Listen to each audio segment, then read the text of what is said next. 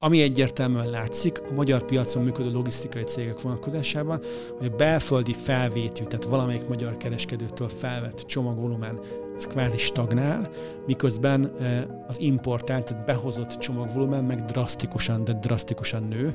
Én ezt tudtam mondani némi hasonlattal élve, hogy most eh, egy viharos tengeren az arról megy a matek, hogy ki az, aki viharállóbb tud lenni, és nyilván szükségszerűen jár áldozatokkal. Felülről nézve ezt nagyon könnyen el tudjuk engedni. Nyilván, aki az áldozat oldalán fog állni ebbe a sztoriba, az nem fog ennyire pozitívan nyilatkozni. Felkészítünk és elviszünk cégeket abba abba az irányba, hogy ők elkezdjenek külföldön ténylegesen is működni. ShopTalk, a ShopTet elkereskedelmi podcastja, ahol az online értékesítés kerül a középpontba. Adásról adásra meghívott szakértőink és vendégeink osztják meg saját tapasztalataikat és szakértelmüket veled. Legyen szó iparági trendekről, webshop optimalizálásról vagy online stratégiákról. Itt mindent megtudhatsz a sikeres elkereskedelemről.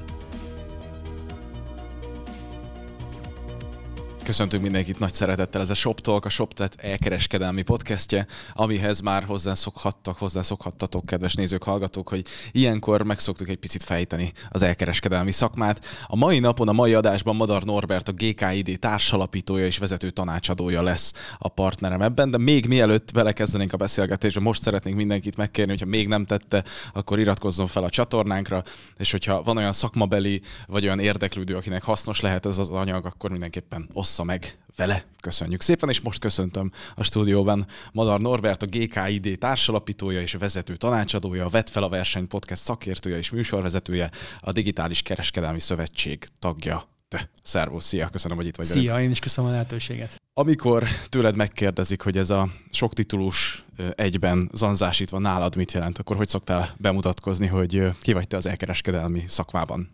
Én saját magamat közgazdásznak és digitális szakembernek apostrofálom, tehát a, a piackutató sapkám, meg amit a, a, a kutatásnak a, a léte jelent, az kevésbé önazonos. Nyilván egy, egy felvett szerep, meg fontosnak tartom, hogy a cégünk egyébként ebben erős és kép, ezt képviseli, de én magam inkább szeretem felülről nézni a piacot, és, és a trendek szintjén stratégiákban gondolkodva segíteni a partnereket, a cégeket, a szakmát abban, hogy, hogy merre az előre, pláne ebben a mostani nagyon turbulens, nagyon bonyolult, viharos időszakban na ezt a viharos helyzetet, ezt a viharos időszakot szeretnénk egy picit így közösen lenyugtatni, vagy egy ilyen, egy ilyen egyszerűbb kontextusba képbe helyezni, és ezzel nagyon sok hasznos információt adni, és átbeszélni egy picit a mai adásban azt, hogy mit tud tenni az, aki hatékonyan, optimálisan szeretne működni, mert tényleg látjuk azt többek közt különböző szakmai felmérés eredmények átolvasását, nézegetése után, hogy most egy picit, mintha ez az egész elkereskedelmi szektor megtorpant volna. És amellett, hogy megtorpant, ugye nagyon sok külföldi új, vagy nem új webáruház cég érkezik Magyarországra, és így elkereskedelmi cég, webshop legyen a talpán, aki sikeresen tud működni, és ebben szeretnénk egy picit hasznos információkat adni. Ugye a 2023-as digitális kereskedelmi körkép származik tőletek, illetve kapcsolódik többek között a te nevedhez is, és abban úgy fogalmazol, hogy az infláció növekedése miatt torpant meg az internetes kereskedelem, sok éve tartó növekedése, mert erre a kiszámíthatatlanságokkal tarkított időszakra az online kereskedők nem voltak kellően felkészülve. Szerinted így utólag lehet-e bármi jó tanácsot adni az akkori időszakra, hogy hogy kellett volna felkészülni, hogy mit tudott volna azt tenni, aki most azt szeretné elmondani magáról, hogy igen, én fel voltam, fel vagyok készülve erre az időszakra. Hát mint minden válság, vagy minden nehéz időszak két, két oldalra közelíthető meg. Az egyik az a klasszikusabb irány, amikor behúzzuk a kéziféket, megrettenünk attól, hogy úristen, milyen időszak van előttünk, és, és minden aktivitásunkat, minden, minden kereskedelmi marketing tevékenységünket meg, megállítva, felfüggesztve próbáljuk kitalálni, hogy merre az arra. Ez a megfontoltabb stratégia, és azt gondolom, hogy utólag visszanézve mindig azt igazolja az élet, hogy ez a kevésbé hatékony stratégia. És van a másik irány, vagy a másik oldal, ez a, ez a kisebbség, aki ilyenkor szeret előre futni és megnézni azt, hogy oké, okay, ez, egy, ez egy zavaros, bonyolultabb terep, nézzük meg, hogy ha most a többiek éppen magukkal vannak elfoglalva, akkor mit tudunk elérni előre futva. És ha tanácsolhatnék valamit utólag, persze utólag mindig könnyű okosnak lenni, akkor talán ez lenne az, hogy, hogy merjünk kicsit jobban a zavarosban halászni és kockáztatni, mert, mert nem mertünk, vagy nem mertek a kereskedők, de nem is hibáztatom őket, mert ha, ha visszagondolunk, azért a magyar elkereskedelem most már talán 18-20 éve létező ö, ö, történetére, ez volt az első olyan időszak, amikor igazán megrecsent a működés. Eddig igazán bármilyen válság, időszak sújtotta a gazdaságot, vagy akár a kereskedelmet, maga a digitális gazdaság, illetve az elkereskedelem mindig haszonélvezője volt. Mindig jól jártunk vele. Gondoljuk a Covid-ra, amikor ugye mindenki szenvedett, a gazdaság lelassult, a kereskedelemben rengeteg boltot be kell zárni, mégis az online kereskedelem köszönte szépen haszonélvező volt. És ez a mostani elmúlt másfél-két év az első olyan periódus, amikor valahogy ez, ez nem így van, és, és felütött a válság szele, ami, amit egy olyan generációnak, egy olyan cégvezetői kultúrának kell lekezelni, aki még ezzel korábban nem szembesült, tehát nem is okolható azért, hogy ezt a helyzetet, ezt kiki a maga saját vérmérséklete szerint kezelte le. Mondhatjuk azt akkor szerinted, hogy ha már csak így a közgazdaságtan alap téziseit vagy alapjait nézzük, akkor kellett egy ilyen egyfajta korrekció már az elkereskedelmi szektorba is? Kellett, illetve talán Bőgel Gyurit idézve az e-commerce Hungary elnökét, minden gazdasági szegmens, ami kellően nagyon nő, egy idő után nem tudja kikerülni azt, hogy lekövesse a nagyobb folyamatokat, a nagyobb trendeket. És amíg az e-commerce piac Magyarországon picike volt, addig sokkal inkább ütésálló volt. Most már kellően nagy ahhoz, hogy sajnos mozogjon együtt a, a gazdaság más szegmenseivel. Tehát egyik oldalról kellett ez, a másik oldalról meg igen, azért itt a felületes tervezéseket, a, a nagyon elnagyolt stratégiákat ö, kisimította az, hogy volt szél a vitorlába mindenkinek. Gyakorlatilag, aki ebbe belevágott, pláne a Covid óta, a Covid idejében, az, ö, az nagyon hamar megtalálhatta azt a szerencsét, amit mögé gondolt, viszonylag kis energiabefektetéssel.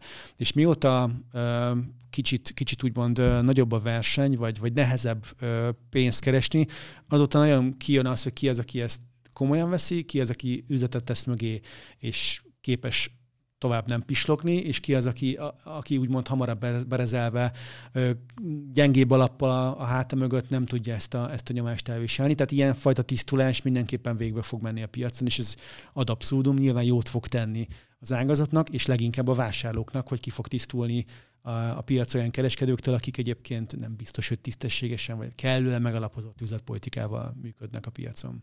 Szerinted az, aki most egy picit egy parkolópályára teszi magát, és mondjuk nem az általad is említett stratégiát, az avarosban halászást követi, hanem, hanem tényleg egy picit igyekszik mondjuk arra az időszakra felkészülni, amikor már nem az avarosban, hanem picit ilyen leülepedett piacon kell majd halászni, az hogy tud arra az időszakra felkészülni, vagy mi az, azoknak a, az e-commerce bizniszeknek a, az ismérve, amelyik felkészülten fogja várni azt a stabilizálódó, valószínűleg újra felívelő szakaszt. Ne, nekem kettő fontos ö, üzenetem van ezzel kapcsolatban. Az első az talán az, hogy el kell kezdenünk cégként működni. Ez, ez egy nagyon közhely, nagyon könnyen kijelenthető mondat, de ha belegondolunk, azért valójában nem annyira egyszerű. Ezek a cégek kis vállalkozásokból, egyéni vállalkozásokból kinőtt struktúrák, ahol nagyon tekintélyelvű, nagyon egy személy köré épülő hierarchikus viszonyrendszer mentén fejlődött a cég. És amíg ment a, ment a vitorla, volt benne szél, addig ez igazolva is volt, tehát nem kellett rajta változtatni.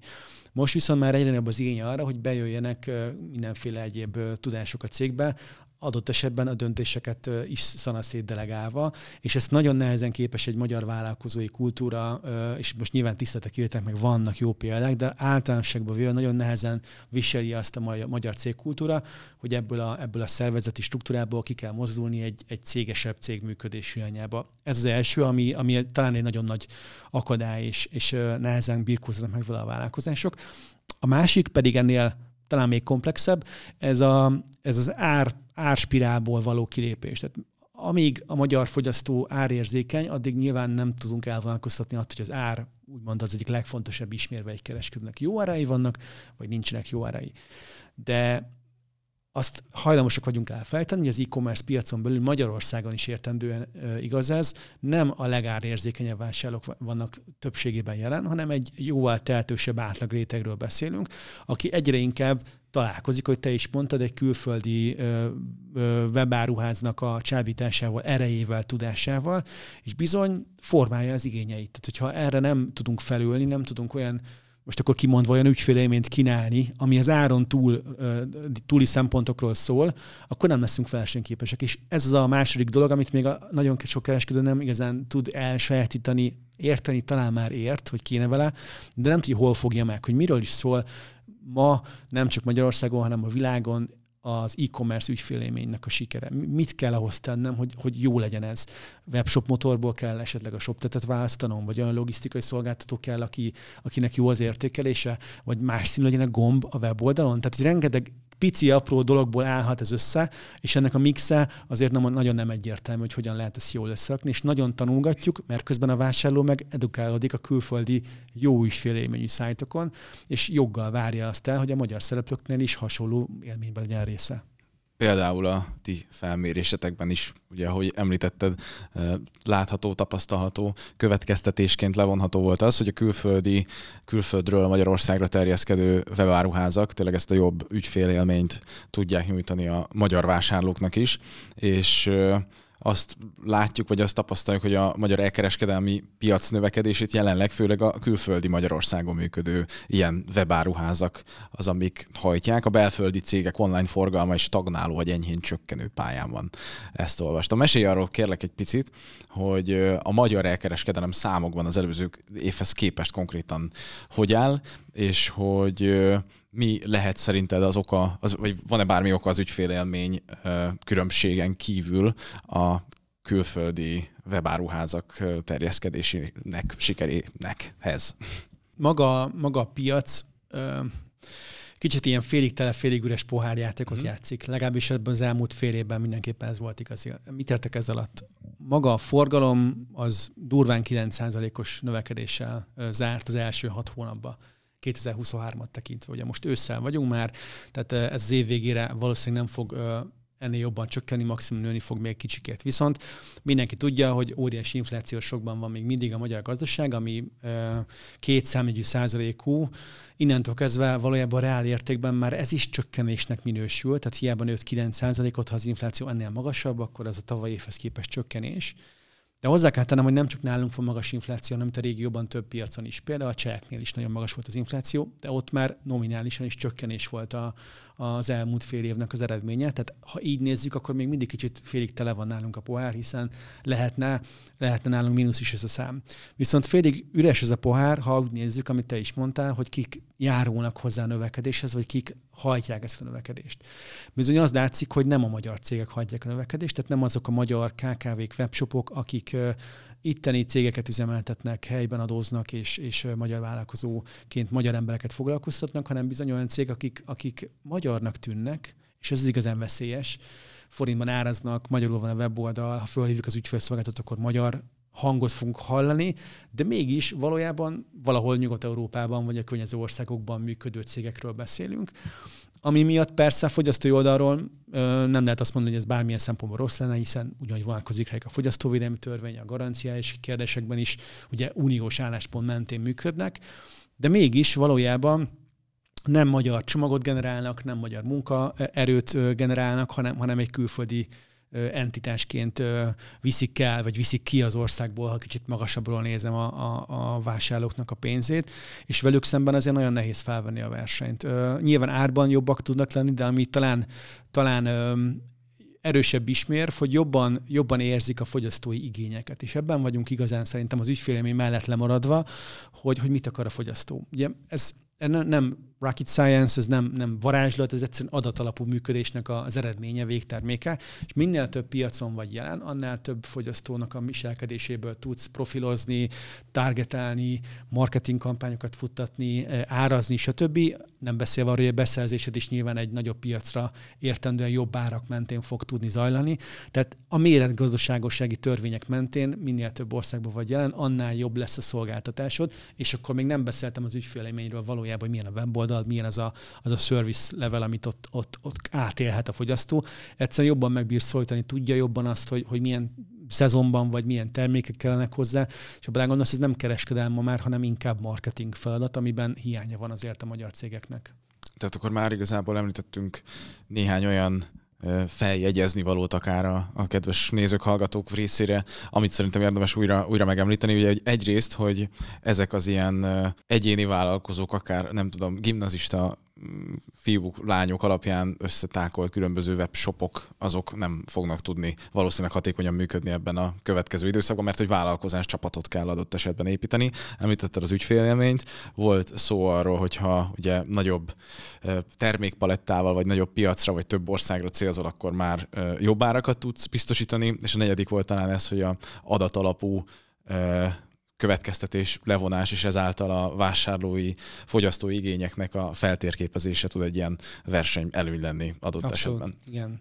Ha csak arra gondolunk, hogy a, a ShopTet réven is mennyire könnyű, gyakorlatilag nulla belépési küszöbben lehet webshopot nyitni, akkor ez nagyon csábító tud lenni arra, hogy bárki belevágjon, és nem is akarunk senkinek kedvet szegni abban, hogy ezt megtegye, de ez a nulladik lépés. Tehát ahhoz, hogy ez utána versenyképes legyen, működjön, ne adj Isten külföldön is prosperáljon, ahhoz, ahhoz ez a csapat, ez a tudás, ezek a funkciók, ezek kellenek a szervezetbe, és minél hamarabb így gondolkodunk, annál sikeresebbek leszünk, jövőállóbbak leszünk, szerintem legalábbis. Aki utólag próbálja ezt a saját működésére kvázi ráerőszakolni, ott mindig lesznek áldozatok. Lehet szervezeti áldozat, lehet anyagi áldozat, lehet működésbeli áldozat, de valamilyen szinten sérülni fog az a kultúra, ami ebben eddig működtek. És szerintem a ti szerepetek, meg, a, meg, a, meg az egész webáruház technológiai oldalnak a szerepe az abban, abban lehet, hogy, hogy a platformon túl adjatok, adjunk muníciót arra, hogy hogyan lehet ezt jól csinálni.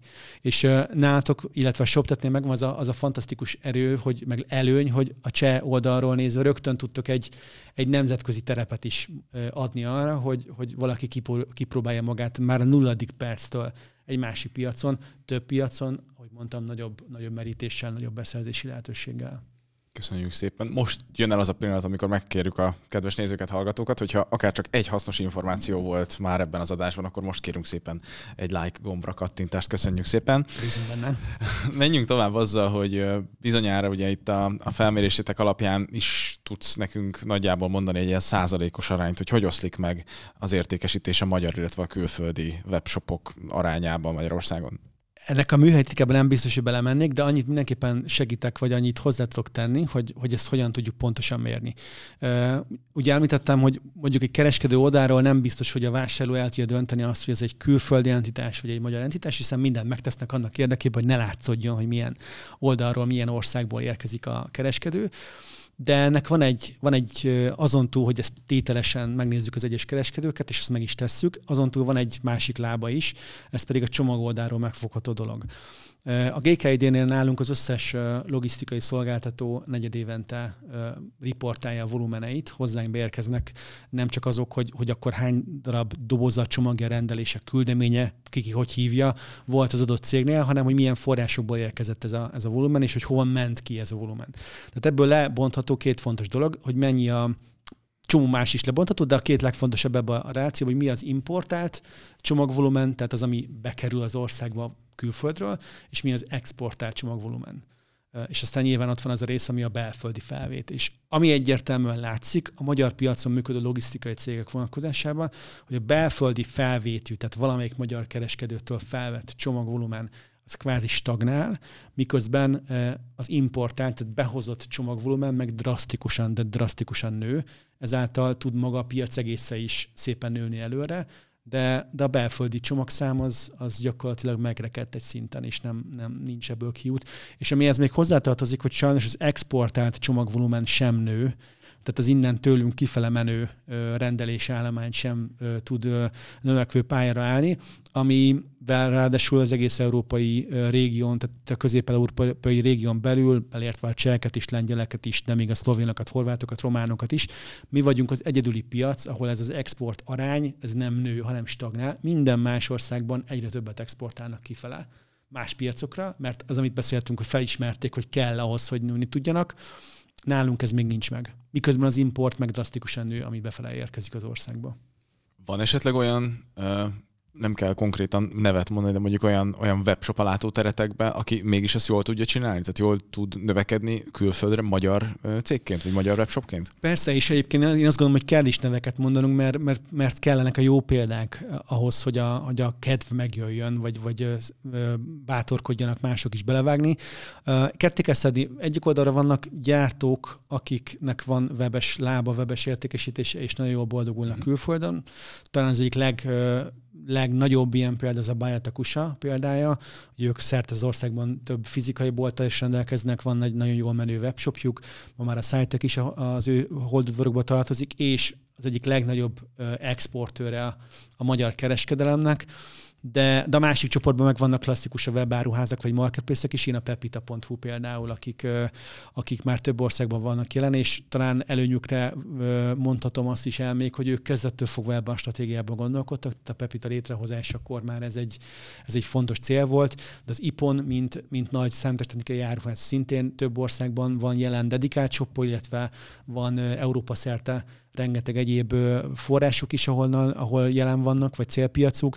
Ilyen a vágyaim.hu, mint, mint erotika webshop, rengeteg egyéb országban vannak jelen, és hát nyilván az a cél, hogy egyre több és több ilyen példát tudjunk felsorolni, akik, akik sikeresen vettek egy-egy országot. Az a nehéz, hogy a magyar kereskedői mentalitásban ez eddig nem volt benne, és most kell valamennyire ezt elültetni, ezt a problématudatot. Szerintem mindenki a, szakmában ennek, ennek mentén tevékenykedik, és van is már előrelépés, de még mindig nincs meg az áttörés. Hogyha azt nézzük, hogy mi lehet a, a magyar vállalkozói mentalitásnak ez a gátja, vagy ez a valahol ilyen önkorlátozó hiedelme, vagy nem tudom, hogy, hogy mondjuk te hogy fogalmaznád meg, hogy mi az, ami lekorlátozza ezt a gondolkodást. Miért van az, hogy körülöttünk tényleg, ahogy említetted, tulajdonképpen a legtöbb ország tud növekedni exportban, de mi még sem merünk leginkább én legalábbis ezt gondolnám, hogy, hogy ez állhat a, a külföldi export növekedésnek a, az útjába. Te hogy látod, hogy ha nem konkrétan azt nézzük, hogy tényleg mennyire szép a weboldal, vagy, vagy mennyire nagy a csapat, vagy csak egyáltalán, hogy ezen az úton el tudjunk indulni, vagy hogy egyáltalán ebben gondolkodjunk, mi lehet ennek a legnagyobb gátja szerinted? Ennek vannak a, rengeteg elemzésünk volt már erre, és most az látszik, hogy van, vannak ilyen pszichológiai, szociológiai, úgynevezett soft szempontjai is annak, hogy miért nem. Tehát a, gyakorlatilag a, a belső gátaknak a halmaza, meg vannak gazdasági érvek is a, a, a nem mellett. Vegyük az utóbbit először.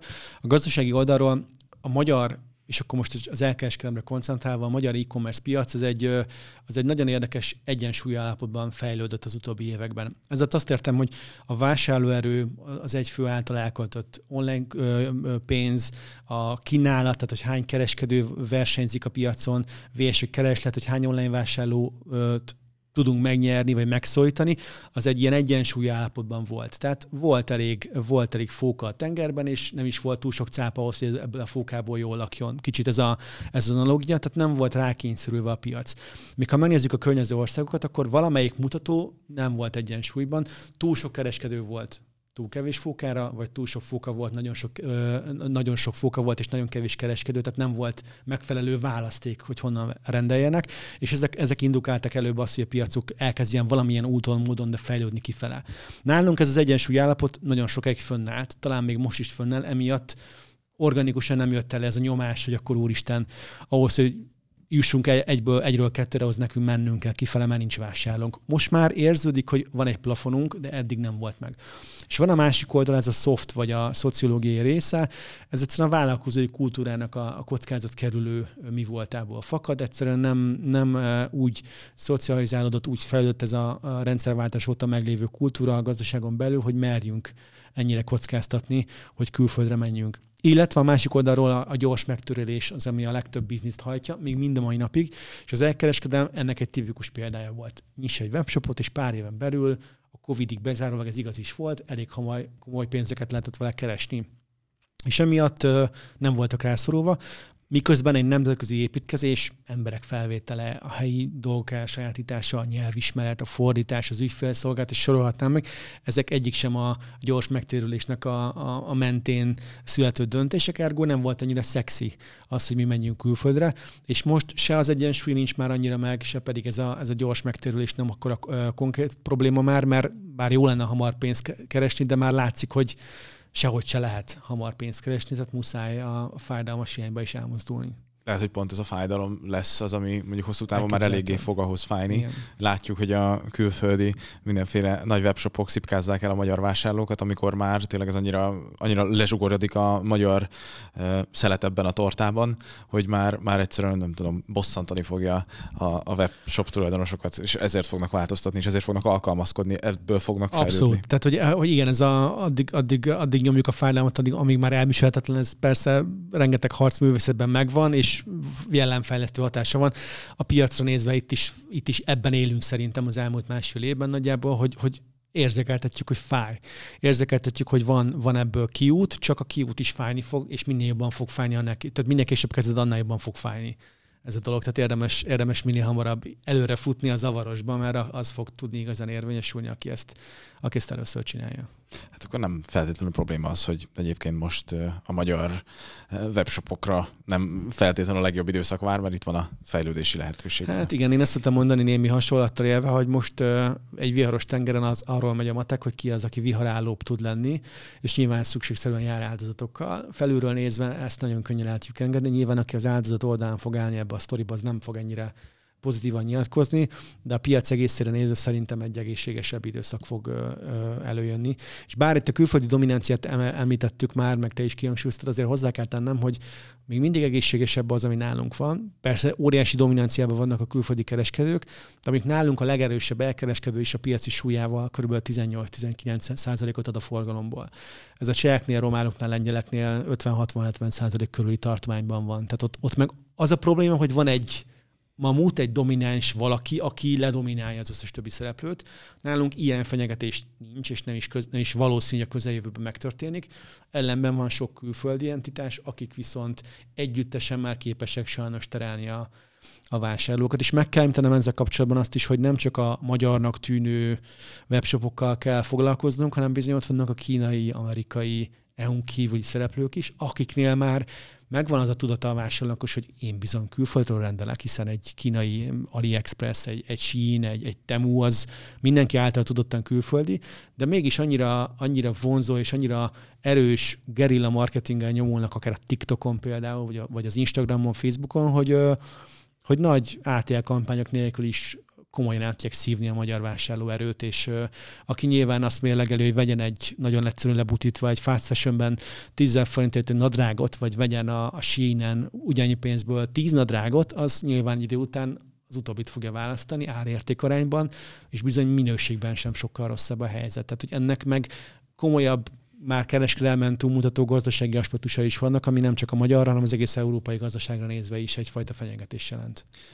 Azzal kapcsolatban van adatotok egyébként, hogy a, mondjuk ezek a távolabbi országokból érkező webáruházak, hogyha AliExpress-t említetted, meg akár mondjuk egy Amazon, akár egy bármi távolabbról érkező, tehát nem így a konkrétan ebből a közép-európai régióból érkező külföldi webáruházak, és ezek a messzebbi webáruházak milyen arányban osztják fel maguk között a külföldi webáruház tortaszeletét Magyarországon? Ketté, ketté, ketté kell ezt is szednem, sajnos elég sokat ma így, de alapvetően amíg a magyarnak tűnő webshopokat el tudjuk érni adatszintjén, vagy látjuk azt, hogy milyen forgalmat generálhatnak, addig egy kínai webshopnál esélye sincs egy magyar piackutatónak arra, hogy, hogy rálásson, hogy ez mekkora forgalmat jelent valójában. Tehát csak is kizárt csomagoldalról tudjuk megközelíteni ezt a kérdést is, hogy mm-hmm. milyen csomagvolumen érkezik be az ő részükről. És itt az importnál ugye külön kerül a könyvekbe az EU-n belüli import és az EU-n kívüli import.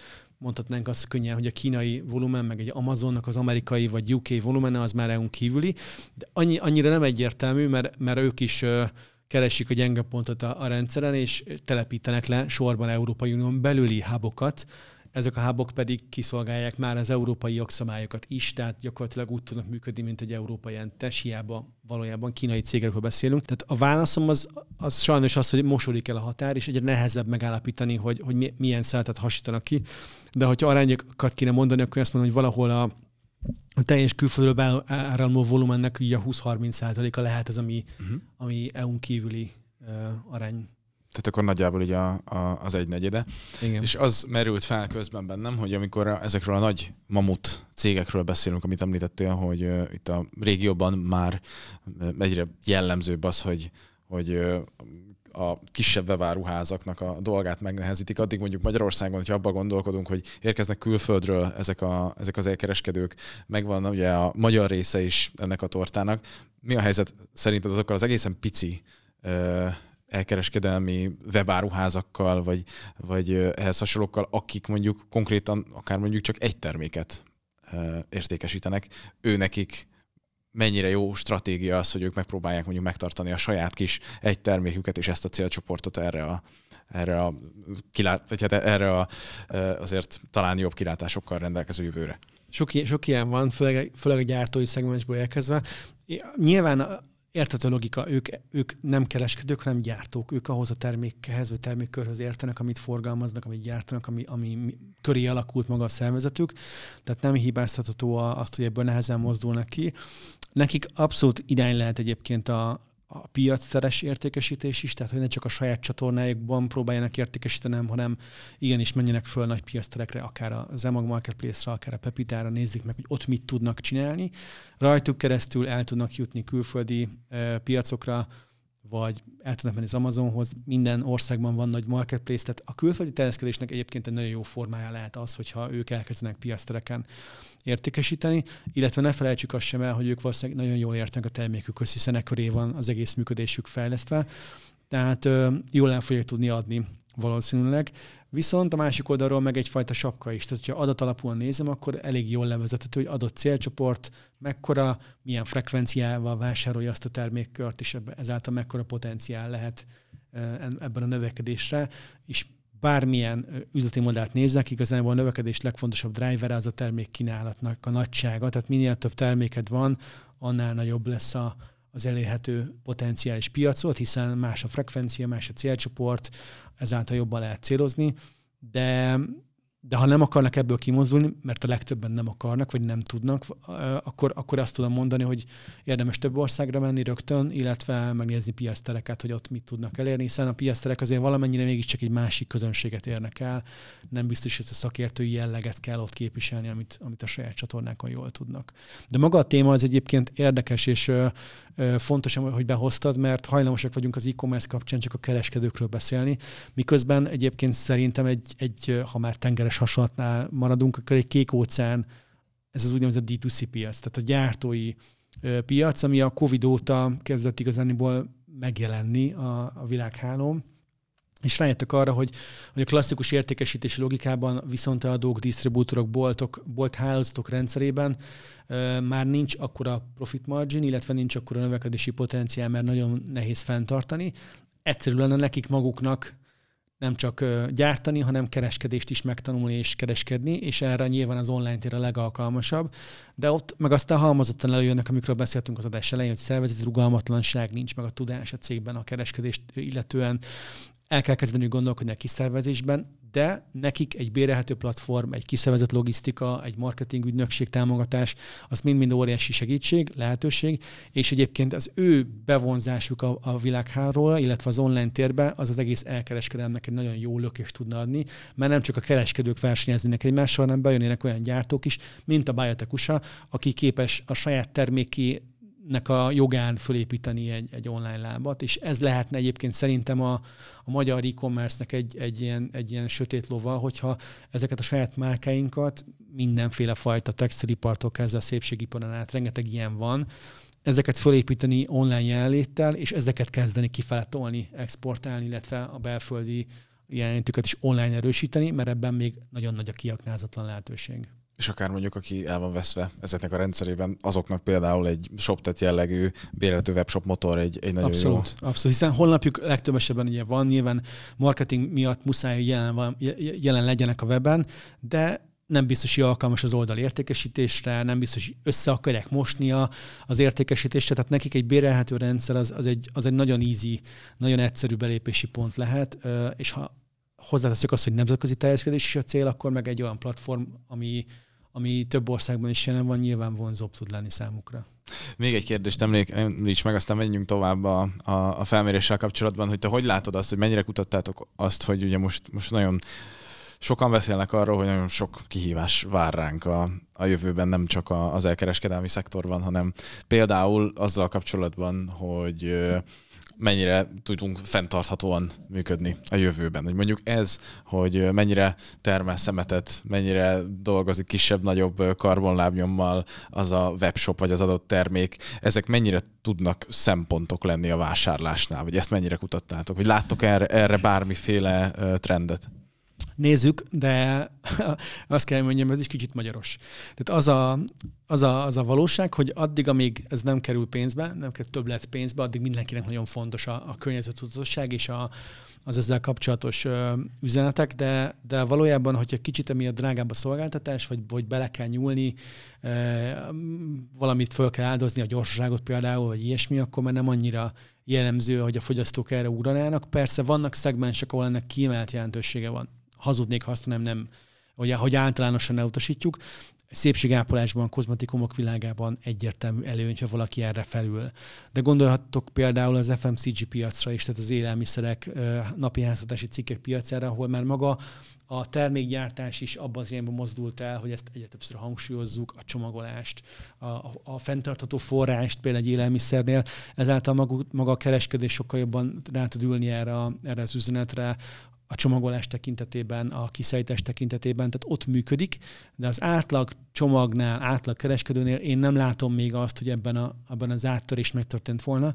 Már csak azért sem, mert a COVID előttig nagyon, nagyon fontos téma volt, ez is nagyon sokszor, sok konferencián, sok rendezvényen, sok gyártó foglalkozott vele, aztán ha emlékeztek, bár nagyon rég volt, a Covid idejében pont az ellenkezője történt. Minél jobban legyen becsomagolva, minél biztonságosabb legyen a sztori, ne érintkezzen semmivel, és, és még az is jó, hogyha utána még egyébként még bezacskozzuk a dobozt is. Tehát, hogy, hogy pont az ellenkezője valósult meg, mentek azok a hangok, hogy a Kínából jövő rendelés az vajon fertőzött lehet-e, ha emlékezünk még vissza. Tehát, hogy az nagyon sokat hátráltatott azért ezen a, ezen a folyamaton, és én még nem látom, hogy visszatért volna ennek a, ennek a varázsa, ami 2019-20-ig bezárólag megvolt. Tehát a kereskedők erre próbálnak figyelni, de a kereskedők sem azért, hogy a vásárló igények ö, jobban meg legyenek fogalmazva, hanem egyszerűen, ha összefügg ez a fenntartatósági törekvés mondjuk valamilyen fajta spórolással, vagy, vagy optimalizálással, akkor, akkor, akkor egyértelműen partnerek benne. Erre talán leginkább az utóbbi egy évben a rezsi árak emelkedése volt példa. Nyilván nem fenntartható az, hogyha hirtelen tisztelesére nő az energiaszámlája egy kereskedőnek, ergo elkezdett mondjuk kiszervezni logisztikát. Vagy elkezdett a saját futárok helyett külsős partnerekkel dolgozni. Ezek mind fenntarthatóbbá teszik a, a kereskedelmet, de de nem, nem tökéletes megoldás. Talán ha arra gondolunk, hogy a csomagautomatának az egyik legfontosabb hívószama lehet az, hogy fenntartható, hiszen nem kell a futárnak ugye minden egyes címre kivonulnia és ott ö, ö, ö, kiszolgálnia a, a csomagátvételt, hanem egy központi helyre lelakunk sok tíz vagy száz csomagot, és majd ott átveszik egybe a vásárlók. Ez eddig a cég oldaláról, a logisztikai cég oldaláról, az elkeskedő oldaláról igaz is, de hogy megyünk a csomagért? Autóval, és az autók átlag életkora Magyarországon 15 plusz év, tehát innentől kezdve az a 100 plusz csomag abban az automatában, a 100 plusz autónak a, a csomagpontra való érkezését fogja generálni, tehát a nap végén hol is vagyunk, mennyivel vagyunk tudatosabbak?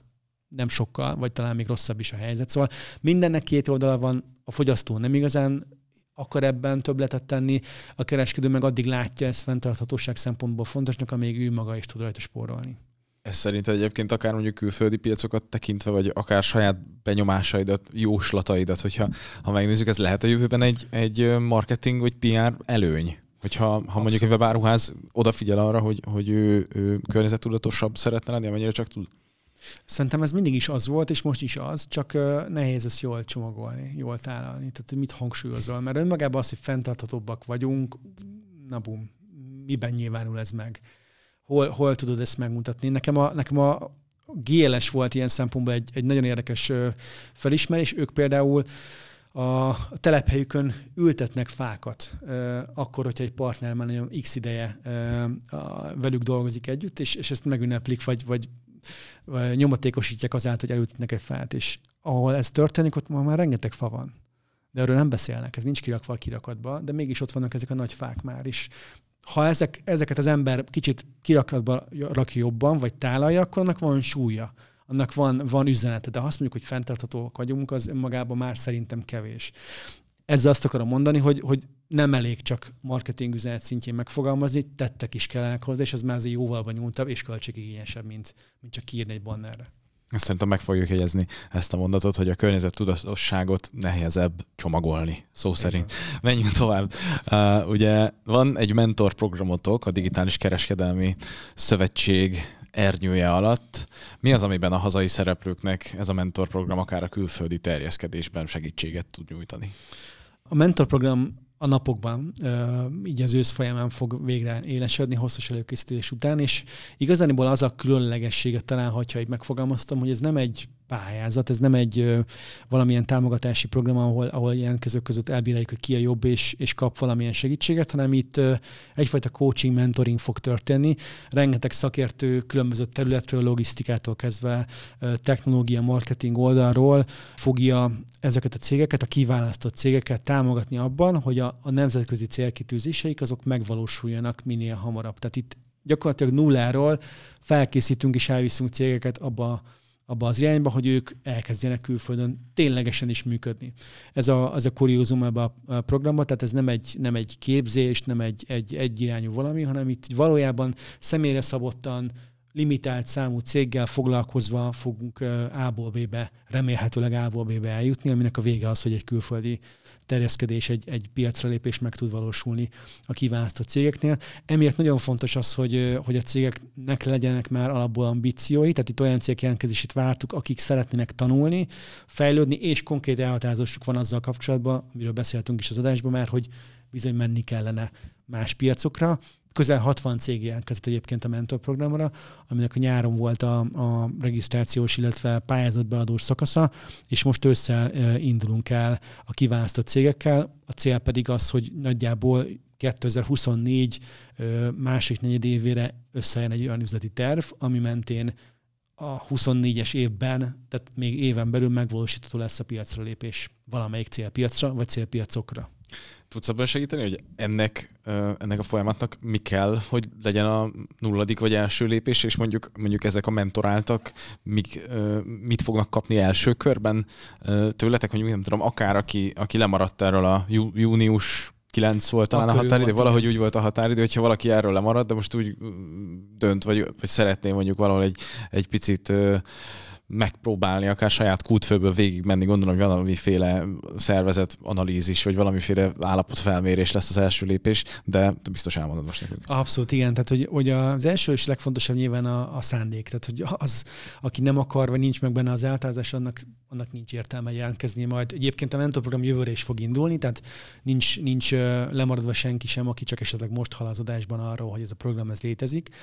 Az elhatározás a legfontosabb, de aztán tenna, talán amiben kicsit ilyen kuriózum ez a program így a magyar környezetben mindenképpen, az az, hogy mi nem elégettünk meg azzal, hogy valakiben meg volt a vágy.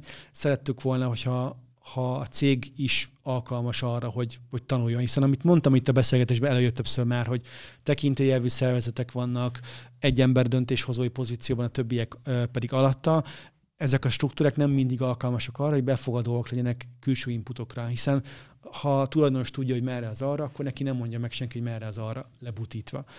Egy ilyen programban viszont rengeteg különböző forrásból, szakértőtől fog jönni olyan itiner, amiket nyilván érdemes megfogadni, mert máskülönben nincs értelme. És mivel maga a program effektív ingyenes, tehát hogy itt a, kiválasztott cégek ezt, ezt, a, ezt a szolgáltatást tőlünk, a tanácsadást ingyen kapják meg, nyilván vannak elvárásaink, de ingyen kapják meg, ezért nyilván mi is olyan cégeket szerettünk volna választani, vagy olyan cégeket kerestünk, akikben ez a képesség megvan.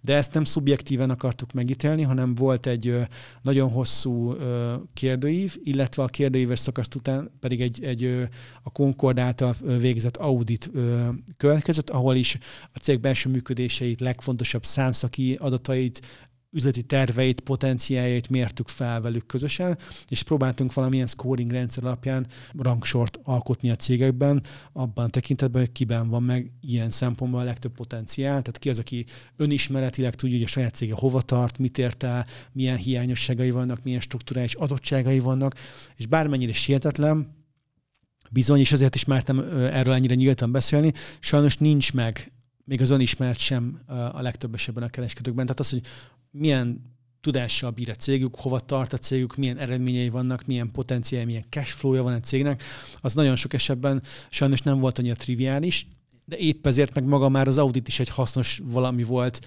ezeknek a cégeknek, hogy kaptak egy képet arról, hogy ők maguk most hol tartanak De nekünk mentorprogram kiválasztóként pedig fontos volt olyan cégeket választani, akikben megvan a potenciál, ők tudnak is erről a potenciálról, és hajlandóak időt, energiát belőlni, hogy ezt a potenciált ezt felszíne hozzák, és, és megpróbáljanak valamit kihozni belőle. Nagyjából a jelentkezőknek a hány százaléka került így kiválasztásra, hogy mik voltak azok a, illetve nem vagy, hanem illetve mik voltak azok a fő szempontok ezen kívül, hogy meglegyen benne a potenciál, akarjon külföldre terjeszkedni, legyen benne nyitottság, hogy ne csak a vezető mondja meg, hogy merre van az arra, hanem tényleg egy picit, picit ilyen nyitottabb legyen. Mik, milyen feltételeknek kellett még megfelelni, vagy, vagy mi, mi volt az elsődleges, mik voltak az elsődleges szempontok, ami alapján kiválasztottátok a mentor programba bekerülőket? Ugye nagyjából ez a 60, 60 körüli uh jelentkező gyűlt össze, ami egyébként már önmagában szerintem egy hatalmas nagy elismerés, meg, meg érdem, és mutatja, hogy a kereskedők probléma tudata már rendben van az ügyet, ügyet tekintve.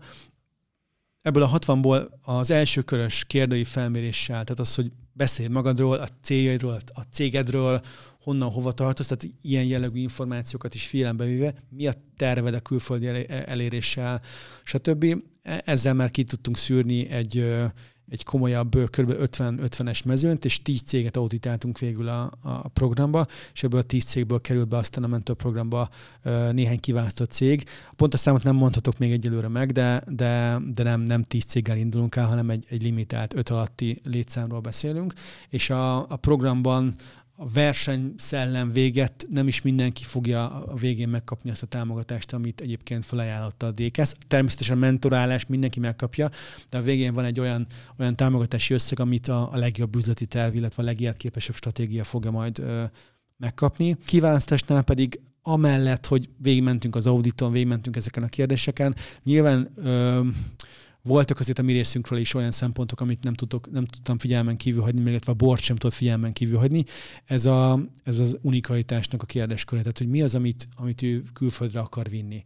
Egy olyan termékkör, ami, ami minden más piacon is valószínűleg nagy tételben, nagy kereskedők által kínálva elérhető, vagy van benne valamilyen olyan csavar, olyan extra, olyan ö, beszerzési forrás, olyan üzletpolitika, olyan egyediség, ami miatt több esélye lesz külföldön, hiszen Szerintem az egész magyar piacnak ez a legfontosabb célja most, hogy olyan példáink legyenek, Bajatekusa, Pepita, említettük már őket, akik, akik kibírnak állni, akik, akik utat tudnak mutatni, és ahhoz kellenek a sikerek. A mentorprogramnak meg célja az, hogy, hogy potenciálisan sikertörténeteket mentorálva tudjuk mutatni az utat. Ezért volt benne egy ilyen szempontrendszer, és nem azt mondom, hogy ez túl nagy súlya volt benne, de igenis néztük azt, hogy mondjuk a kiválasztott cégek ne ugyanabban a kategóriából, ne ugyanarra a modellre épülve kínálják ugyanazt, hanem valamennyire divers legyen azért a, a, a cégeknek az összetétele. Neked egyébként mi a szereped ebben a programban, vagy te hogyan segítesz, hogyan mentorálsz? Több modulban is fog állni. Lesz, lesz kutatási modul, lesz logisztikai modul, lesz szervezetfejlesztési modul, lesz marketing modul, lesz brandépítési modul, és így tovább. És én a kutatás modulban viszek pár kurzust, illetve a logisztikában és a stratégiai részekben segítem majd a cégeket. Ezek egyéni csúnyán angolul fogalmazott tailor-made jellegű konzultációk, tehát itt mindegyik cégre saját magára szabva, az igényeire, a lehetőségére szabva fogunk segíteni abban, hogy, hogy felmérjük a potenciált, és felmérjük azt, hogy mi az, ami a leginkább nekik segítség lenne. De alapvetően a kutatás dolgokban, tehát itt ezt úgy kell elképzelni, hogy egy úgynevezett ilyen go-to-market körképekkel próbáljuk belőni azt, hogy adott ügyfélkörnek, kereskedőnek melyik piacok mit kínálhatnak, előny, hátrány, kockázat, lehetőség, és, és az alapján próbáljuk meg belülni azt, hogy hova érdemes menni. Hiszen mindenkinek van egy prekoncepciója, nekem ez az ország szimpatikus, ott van ismerősöm, itt már van beszerző társam, ott már van partnerem, ide vagy oda, hogy oda akarok menni, de a mentorprogramnak fontos célja az is, hogy ne csak a, aki országra fókuszáljon a segítségnyújtásunk, hanem nézzük meg azt, ha már itt van ennyi szakember és tudás a rendszerben, hogy mik azok a szegmensek, piacok, ahova még egyébként érdemes lehet bemenni, és ebben a mi céges tudásunk azért sokat tud segíteni. Aztán a későbbiekben meg erre nagyon fontos ráépülő logisztikában is támogatjuk majd a cégeket, hogy milyen megoldásokkal fog oda eljutni a rendelés, hiszen az azért naív elképzelés, hogy mondjuk rögtön már egy helyi lányvállalat, helyi operáció kiépítése a cél. Mindenki innen fog az operációt az elején még vinni, ehhez pedig megfelelő logisztikára van szükség, hogy versenyképes tudjon lenni külföldön. Nagy neveket látunk a mentorgárdában. Tudsz néhányat említeni közülük, illetve ö, El tudsz mondani egy olyan szempontot, hogy ők hogyan kerültek kiválasztásra, vagy hogy állt össze ez a mentor csapat? De egyrésztről szerintem meg kell említenünk, hogy maga a DKS, a Digitális Kereskedelmi Szövetség az egy, az egy cégek összességéből szerveződő érdekképviselet, és itt nagyon fontos, hogy az e-commerce hengeri relációban én azt gondolom, hogy a kettő megfér egymás mellett, mert amíg az e-commerce hengeri az egész szakmát képviseli, addig a Digitális Kereskedelmi Szövetségnek a célja dedikáltan ez a fajta export törekvés, illetve exportnak a támogatása, és emiatt talán nem meglepő módon olyan cégek kezdeményezték a szövetség létrehozását, akik ebben saját maguk is érdekeltek. Gondolok itt leginkább a Google-re, ott van az alapítók között a Mastercard, a DHL, illetve a DHL Express, mint szolgáltató. Ott van alapítók között az Adevinta, aki most nem elég kivonult az országból a jófogás használt autó portfólió adásával, de ott vannak a piacszerek is, akik érdekeltek ilyen szempontból. Ott van az IVS, mint a Magyar Informatikai és Digitális Vállalkozások Szövetsége, ott van mellette a Grow Digital ügynökség, akik szintén régiós szinten segítik a kereskedőket, és ott vagyunk mi is, mint GKID. Tehát a cégek köre már alapvetően determinálja azt, hogy a mentor programban ezekből a vállalkozásokból jönnek szakértők a programba. Itt külön kiemelném, most nem magunkat kibontva, külön kiemelném a Google-nak a szerepét, és a Google, mint egy, mint egy ugye kikerülhetetlen mamuta az e-commerce, meg, az, meg bármilyen online ökoszisztémában, híresen kerüli azt, hogy, hogy belemenjen ilyenfajta piaci edukációs folyamatokban. Rengeteg saját képzésük programjuk van, de kevés olyanban vesznek részt, ami nem az ő kezdeményezésük. És ebben a programban ö, első kézből kaphatnak a mentoráltak ö, a Google szakértőktől tanácsot és segítséget, és azt a tudást, ami a Google-nél felhalmozódott, hogy mit kell tudni itt az egyes országokban, egyes piacokról, azt megkaphatják dedikáltan, személyre szabottan, amit semmilyen egyéb programban ilyen formában nem tudnak megkapni. Tehát én azt gondolom, önmagában már a Google-nek a, az elköteleződése, jelenléte az egy, az egy nagyon erős hívószó tud lenni, de ide sorolhatnám még a, természetesen a Mastercardot, akiknek szintén egy olyan európai tudásuk van, ami minden országból tudna hozni információt, és nem csak a pénzügyi piacra,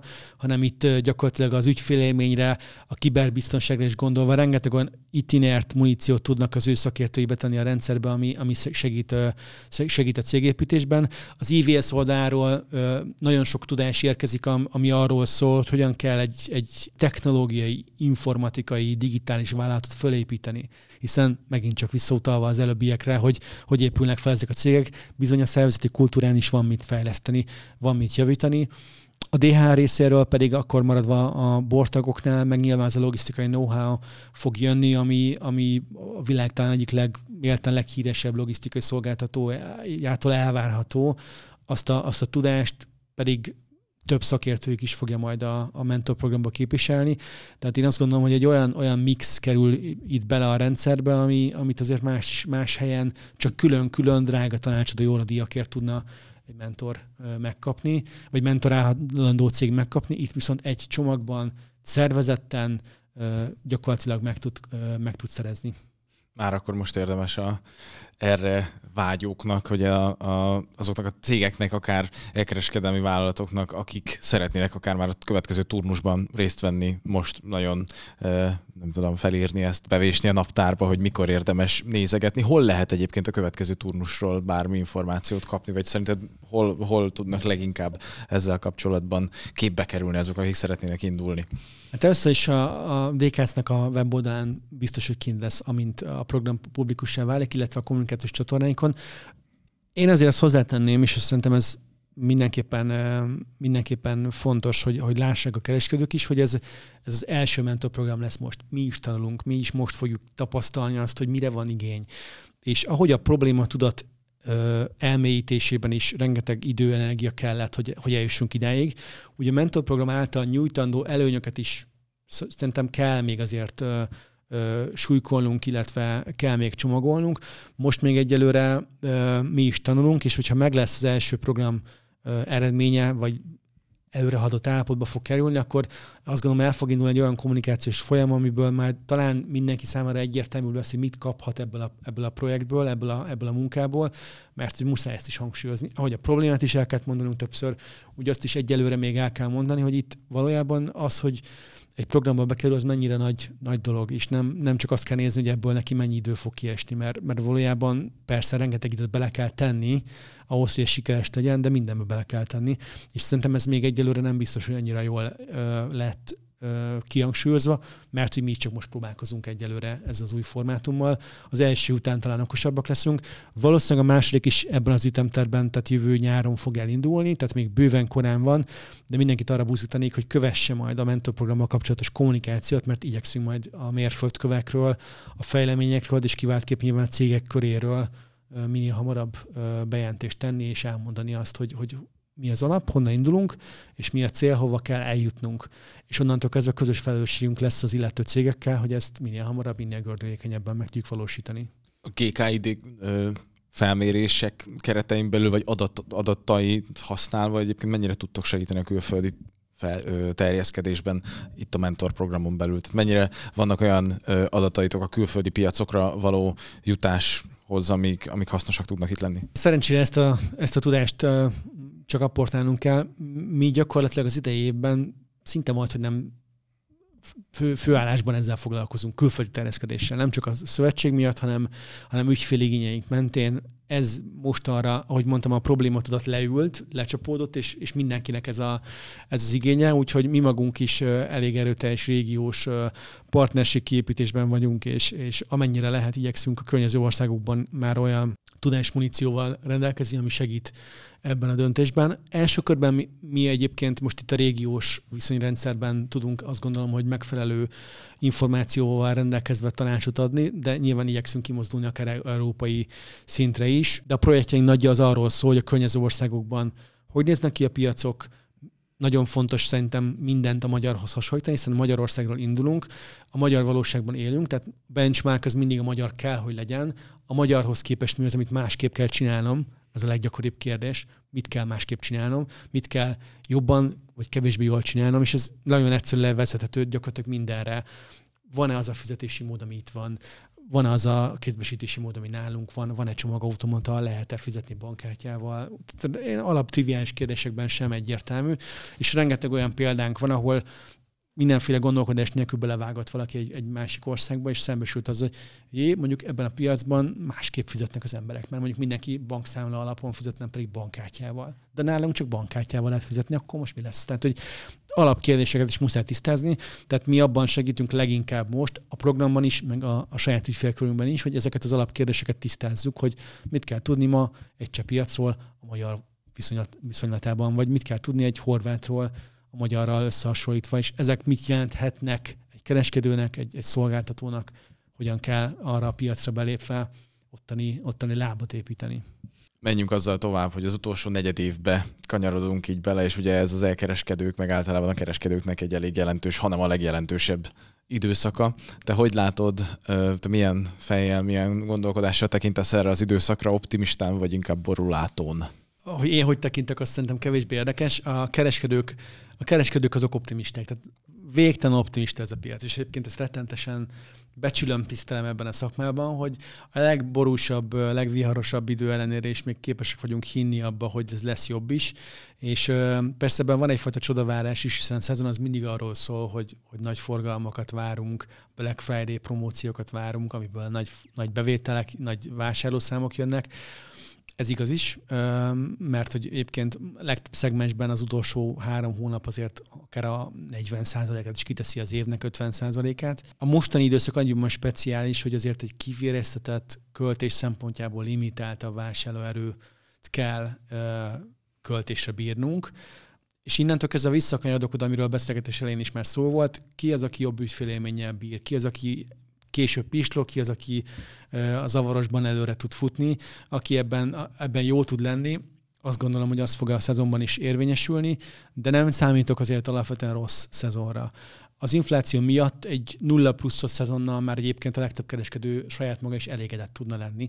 Ugye hát ezzel azt értem, hogy a tavalyi forgalmakat, ha megismétlik, akkor azzal, azzal már azért boldogok tudnának lenni, de nem ez jön ki a számokból, hanem a többek között a, digitális kereskedelmi körkép felmérésben is az látszik, hogy, hogy ennél optimistábbak a szezont illetően az elkereskedők, és akár azt se tartják kizártnak, hogy, hogy 9-10 százalékkal meg tudják haladni szinten a tavalyi számokat, és az év végére az egész évet tekintve meg akár a, a 10-15 százalék közötti növekedés se tartják elképzelhetetlennek. Ami most az, hogy igaz lesz-e vagy nem, azt nyilván nem vagyok jó, és nem tudom megmondani, de abból érdemes kiindulni, hogy a fél éves adatokat, ha néztük, már pedig a felmérés alapvetően erről szólt, ott volt egy olyan kérdésünk is, hogy a, az évelén előzetesen megtervezett eredményeikhez képest alul vagy fölül teljesítettek úgyhogy egyébként hogy 8% lett a forgalom többlet, és többség azért alapvetően azt mondta, hogy, hogy nagyjából hozta azt, amit kitalált magának. Tehát ha ebből indul ki, hogy egy pozitívabb szezont várnak, és így terveznek, akkor vélhetően azért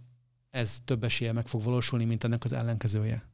És hogyha még egy picit távolabbra tekintünk, mondjuk a jövő év első, első második, negyed évét, hogyha tekintjük, akkor szerinted milyen kilátásaik vannak az elkereskedőknek? Vagy akár nem csak az, hogy te mit gondolsz erről, hanem hogy ők nem tudom, hogy ezt mennyire mértétek, hogy a távolabbi jövőben mennyire optimisták? Ha azt nézzük, hogy mi volt idén január-februárban, akkor talán az volt a mélypont. Még benne voltunk az energia válság sújtott a fűtési szezonban, új volt az egész megváltozott környezet, és nagyon akkor tényleg pessimisták voltunk, pessimista volt a kereskedelmi szakma.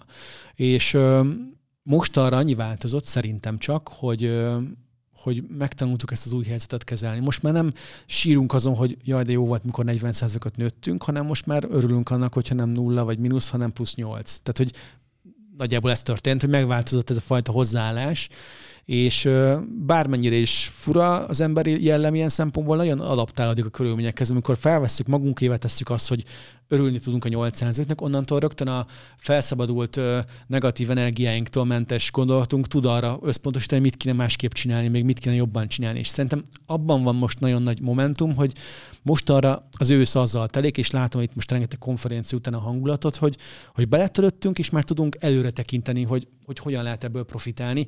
Ez pedig önbeteljesítően fogja generálni azt, hogy azért a piac ki fog ebből lábalni előbb-utóbb. Míg az év elején meg inkább ez a sebnyalogatás volt, ami, ami ugye nem, nem vezet alapvetően sehova, hanem inkább egy, egy gyászidőszak, amit, amit le kell dolgozni. Tehát önmagában már ez is egy, egy, egy pozitív kép, és erre hozzájön még az is, hogy a, az elmúlt időszaknak a vásárlói filozófiája, magatartása az az alávásárlás, lefelé vásárlás, boltba visszatérésnek a mentén zajlott, de ez nem tart örökké. Tehát most már az emberek beállították úgymond azokat a fogyasztói kosarakat, amik már a megváltozott kisebb anyagi lehetőségekre szabottak. Tudjuk, mit akarunk venni, hanem e, eddig vettük a prémium ketchupot, most már veszük a saját márkás ketchupot, most egy nagyon egyszerű példával élve.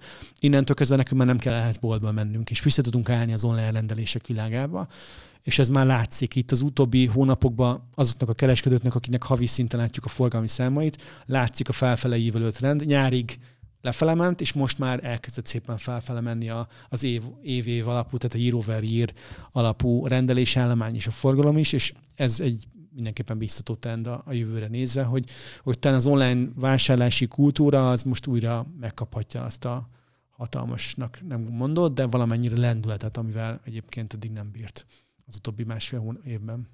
Legyen szerintem akkor ez a végszó, mert ez egy ilyen jó kis pozitív felütés, úgyhogy legyen így, és, és emelkedjen még tovább. Nagyon szépen köszönöm, hogy itt voltál, szerintem nagyon Én is sok, nagyon köszönöm a lehetőséget. Nagyon sok hasznos információt hallottunk. Madar Norbert, a GKID társalapítója és vezető tanácsadója, a Vett fel a versenyt podcast szakértője és műsorvezetője, a Digitális Kereskedelmi Szövetség tagja volt a mai beszélgető partner. Még egyszer nagyon szépen köszönöm, és nagyon szépen köszönjük a figyelmet, nagyon szépen köszönjük a lájkokat, a feliratkozásokat, és továbbra is mindenkit biztatunk arra, hogy érkezzenek a lájkok, illetve a feliratkozások, mert tényleg nagyon szépen dinamikusan tudunk növekedni, és ez mindenképpen egy szuper hír, így tudunk eh, tényleg nagyon motiváltan és egyre több, még több információt hozóan, hogyha van ilyen szó működni. Köszönjük szépen még egyszer tehát a figyelmet, nagyon sok jót kívánunk mindenkinek, és találkozunk a következő adásban, addig is magas konverziót. Sziasztok!